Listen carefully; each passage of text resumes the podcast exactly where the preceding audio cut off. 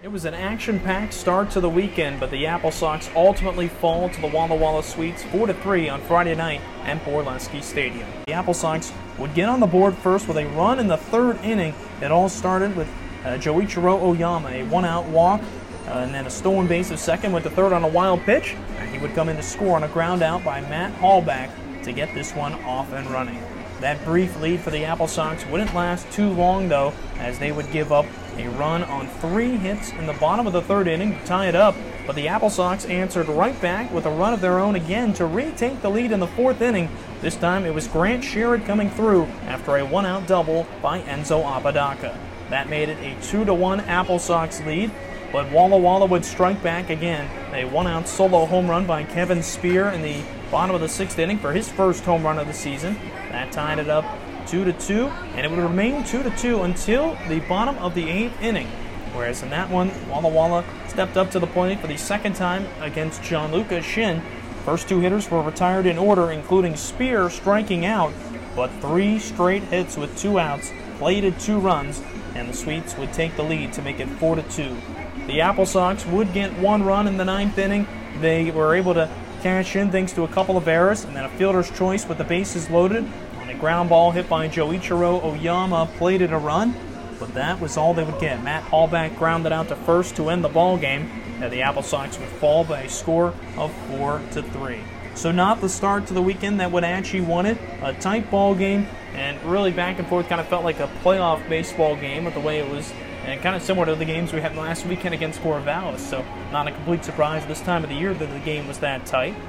But it really wasted wasted effort. Uh, the Apple Sox could not take advantage of just a great effort from Riley Sinclair.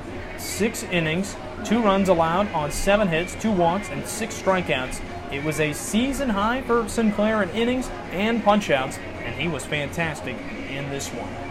He struck out the side in order in the first inning, another to end the second, another batter to end the third, and picked up his sixth strikeout with the first out of the fifth inning. But it wasn't enough.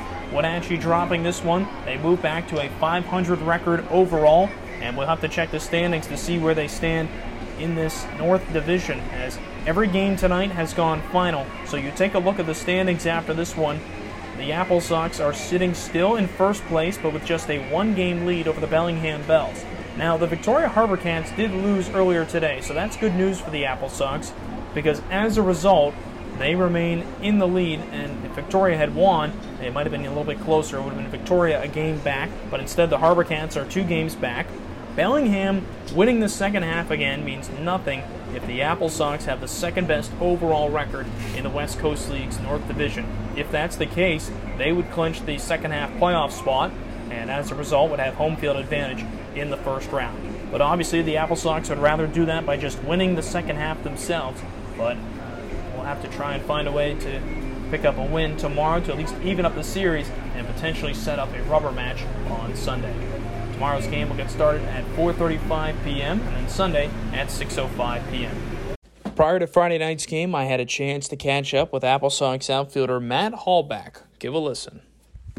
First time for Wenatchee on the road in quite a little bit here. It's been almost two weeks since they last played away from Paul Thomas Senior Stadium. I'm Joel Norman, and we're joined by Matt Halbach, Apple Sox outfielder. And Matt, first things first, uh, had to be nice again a few weeks at home, but I'm sure you guys are ready in a lot of ways to be on the road, change things up a little bit. Uh, what do you think was the biggest key to your guys' success at home? You won six of eight games in this last stretch at Paul Thomas Senior Stadium. Uh, I mean, I feel like we just all looked comfortable out there. We were playing well, getting along well.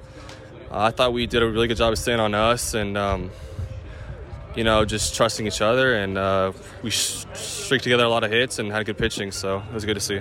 Two for five for you last night. Kind of just another day at the office. It felt like, you know, you had the double in there as well. You had, uh, I think this was your 15th multi hit game this season. Uh, talk to me about what's been really going well for you at the plate this year because you're top 10 in the league in batting average and pretty much have been that way since you got here.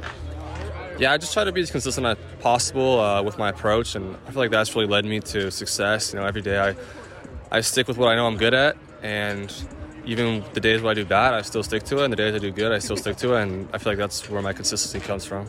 Seems like a lot of you guys have really enjoyed working with hitting coach Marcus Slyden. You know, he's only a couple years older than some of you guys, so I think he understands the player approach a lot of ways, but he also can blend in what the coaches want as well. Talk to me what you've liked about when working with him. Yeah, I think Marcus is he's really good at uh, like seeing a hitter and how they move and figuring out instantly what they could work on and improve on. And um, I mean, the good thing is he's young and he's kind of up to date with uh, the new technology of baseball, and he he knows how a lot of us think, and he's good at like breaking it down and uh, giving us simple cues that help us out a lot. You were a pretty regular player. So we're chatting with Matt Halbach ahead of the Apple Sox against the Walla Walla Sweets. And Matt, you were a pretty regular player this past spring in your freshman year. At, you know, UC San Diego. How are you maintaining the stamina of having played pretty regularly in the spring, playing every single day here in the summer as well? How do you keep, you know, and manage that potential fatigue that you might be dealing with?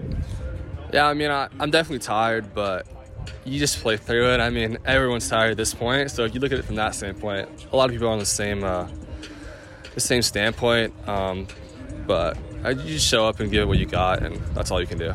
It doesn't even seem like you're tired. Like I said, you know, batting average around 350. You know, this is the second year in a row you've done something like this as well. Where last year you played in the Expedition League, now you jump over to the West Coast League. What have been some of the biggest changes between the two leagues that you've noticed that you think for the better or whatever it is? I'd say it's just overall better competition here. Um, I mean, the Expedition League was good, but the pitching wasn't the same. They definitely throw harder here and have better off speed. Um, I mean, that's about it. It's just it's a better league overall. What's that been like dealing with some of the offs, the the pitching being a little bit faster in the West Coast League? We've seen you guys have games where you're facing a pitching staff mid 80s to upper 80s.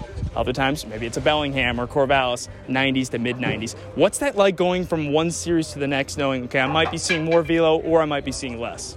Yeah, I mean, it, it just takes some adjustment every game.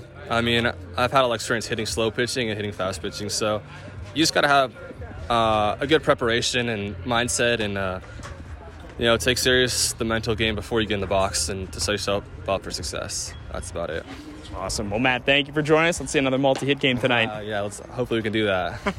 Thank you matt. The Apple Sox have a quick turnaround as they will face the Walla Walla Sweets again at 4:35 p.m. on Saturday afternoon. Hunter Gibson will get his first start of the summer for Wenatchee as they look to even up the weekend set. Thanks for tuning in. I'm Joel Norman, and this is the Apple Sox Podcast.